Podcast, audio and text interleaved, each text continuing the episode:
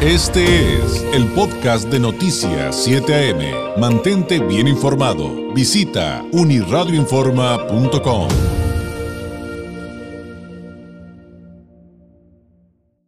Por supuesto que también vamos a hablar de salud, ya nos están preguntando.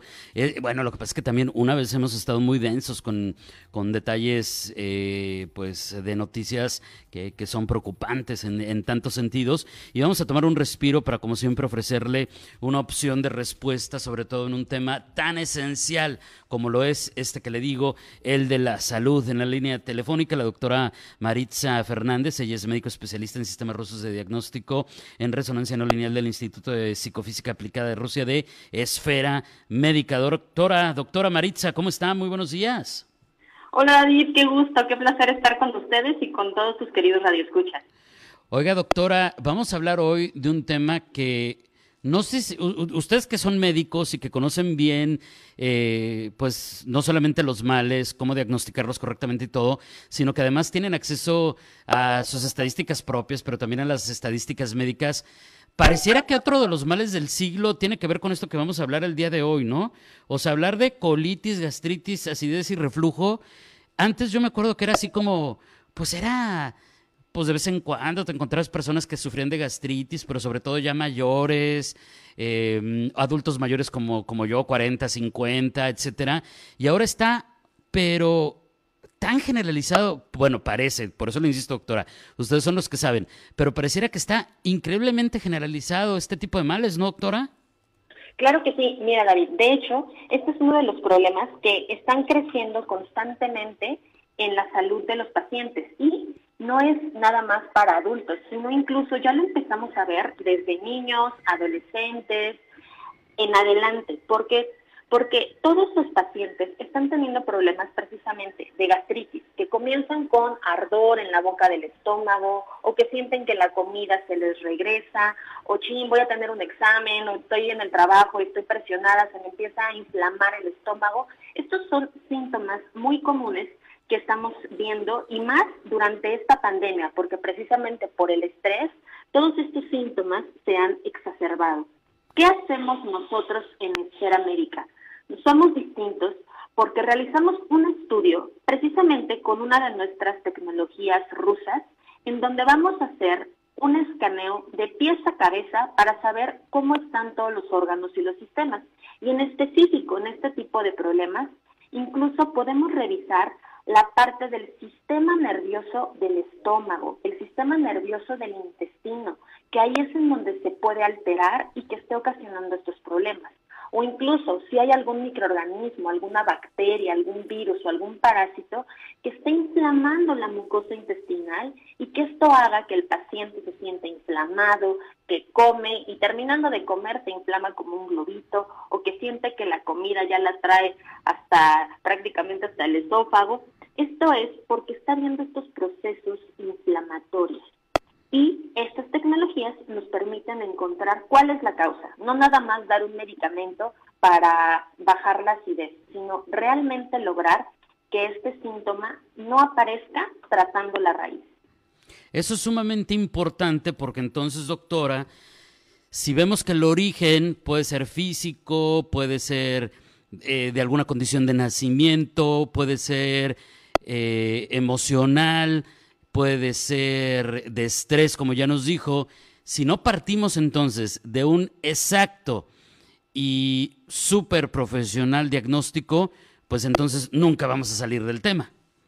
Así es, y va a continuar el paciente con miles de tratamientos para las cuestiones digestivas, que al rato también desajustan otras cosas, y pues nunca va a tener una, una solución real, una solución de raíz. Por eso nosotros, ese es nuestro objetivo, encontrar cuál es la causa, porque las estadísticas en Rusia nos dicen que nueve de cada diez pacientes responden con nuestros tratamientos y podemos ser muy precisos, ver en específico para cada uno de los pacientes que va con nosotros, encontrar cuál es la causa, porque puede haber dos pacientes que también tengan gastritis, dos pacientes que también tengan colitis, pero que sus causas sean totalmente distintas, por lo tanto requieren un tratamiento diferente, preciso como un láser, para poder dar realmente una solución a sus problemas y que sabemos que hay incluso pacientes que pueden estar cursando con varios síntomas al mismo tiempo, que no se acostumbren a tener estos malestares, que no se acostumbren a que todos los días se tienen que estar tomando la pastilla para la acidez o que tienen que dejar de comer ciertos alimentos. O ya me dijeron, doctora, que ya nunca más voy a poder comer picante y a mí me encanta. No, que sepan que tenemos soluciones, que sepan que sabemos cómo tratar a este tipo de pacientes y que tenemos una solución para que puedan regresar a hacer su vida normal. ¿Cómo es el diagnóstico? Porque creo que es eh, también sumamente importante, pero además interesante, doctora, la manera en que ustedes pueden diagnosticar de una manera tan exacta y de una forma no invasiva. Así es, nuestra alta tecnología rusa nos permite en pocos minutos, en aproximadamente de 15 a 20 minutos, hacer un estudio completo de todos los órganos y de los sistemas. Va el paciente con nosotros y como tú bien decías, estos son sistemas que son muy amigables, que no son invasivos, no vamos a inyectar nada, no les vamos a dar radiaciones, se lo podemos hacer desde bebés hasta pacientes adultos sin ningún problema. Entran con nosotros a la consulta, les colocamos una especie de diadema en la cabeza, en donde va a empezar a iniciar este, este estudio con las tecnologías rusas. Vamos a ir viendo cómo está el estómago, cómo está el esófago, los intestinos, el sistema nervioso, el sistema inmunológico de la parte intestinal, cómo están las glucosas y al final les vamos a dar una interpretación de qué es lo que nosotros estamos detectando incorrecto en el estudio y sobre todo cuál es el tratamiento y las recomendaciones que tiene que seguir el paciente. Porque en muchos de los casos pacientes vienen con nosotros y ya hicieron todos los cambios en su alimentación, por ejemplo. Me dice, doctor, es que ya no estoy comiendo picante, ya no estoy comiendo estos irritantes y de todos modos yo tengo el reflujo, de todos modos yo tengo esta inflamación. Bueno, eso significa que la causa no eran los alimentos, sino que la causa está en otra zona. Y eso es lo que vamos a lograr nosotros con los sistemas rusos, encontrar la raíz para que a partir de ahí el paciente se pueda sentir muchísimo mejor. En el tema del reflujo, por ejemplo, que también es cada vez más frecuente, doctora, eh, nos dicen de aquí del público eh, que qué hay con, con, el asunto de personas que han tenido reflujo durante ya 10 o 15 años y que les han recomendado cirugías. Eh, que si también habría alguna observación que digo, bueno, obviamente creo que este lo importante es que vayan al diagnóstico, pero sí hay posibilidad entonces de que de, que le puedan ofrecer ahí una respuesta. Claro que sí, muchos de nuestros pacientes logran evitar la cirugía. Nosotros no estamos peleados con ningún especialista, al contrario, queremos colaborar, que trabajemos juntos y en muchas ocasiones podemos evitar esta, estas idas al quirófano, estos gastos extras, si sabemos en dónde está la causa y sobre todo en aquellos pacientes que tienen estos problemas de manera crónica, podemos profundizar, investigar para que le podamos dar un tratamiento preciso y podamos evitar la cirugía en la mayoría de los casos. Es, es, uno, es, un tema también sumamente interesante. Eh, en el esquema y en el espectro de las enfermedades gastrointestinales, ¿estas serían las más recurrentes, doctora, o qué otro tipo de males también atienden en este tenor? Claro, esas son de las principales. La gastritis, que tienen acidez, que tienen el reflujo, pero también esos grados de colitis, que ya no es nada más la pura inflamación, sino aquellos pacientes que incluso llegan a tener evacuaciones con sangre, que las evacuaciones flotan en el inodoro, porque ya está habiendo un proceso, una alteración en la absorción de los nutrientes. Casos en los que pacientes llegan con nosotros que tienen diarreas crónicas, que ya llevan más de 10, 15 años con estos procesos diarreicos y que a pesar de que han tomado medicamentos, esto no se corrige. Es porque ahí probablemente haya algún microorganismo o hay alguna un factor emocional que esté detonando esta alteración en el sistema nervioso de los intestinos y que el paciente tenga estos procesos inflamatorios recurrentes en su aparato eh, digestivo. O también otro, otra causa que es muy frecuente es el estreñimiento. Pacientes que pasan tres a cinco días sin que puedan ir al baño y claro que esto va a traer otras consecuencias, dolores de cabeza, eh, mareos, vértigo, porque todas esas toxinas se están acumulando en los intestinos. Por eso es importante que todos aquellos que tengan este tipo de síntomas recurran a pedir ayuda, que sepan que no es normal que tengan su colitis o que no se acostumbran a tener esta inflamación crónica, que sepan que esto no es algo normal, pero que sí hay tecnologías, sistemas rusos de alta tecnología que les pueden ser muy útiles para que regresen a hacer sus actividades de manera normal. Claro, y tampoco es normal en otro tipo de males, como decían ahorita alguien del público por aquí que tenía eh, un mensaje en privado, porque le, como, obviamente entiendo que le a veces pena decirlo en el muro, doctora, decía, este, pues yo tengo constipación, nos dice constipación, ahorita se lo leo, intestinal, dice, y casi todos los días tengo que tomar laxantes. Eso, pues yo no soy médico, doctora, pero creo que no está nada bien, ¿verdad?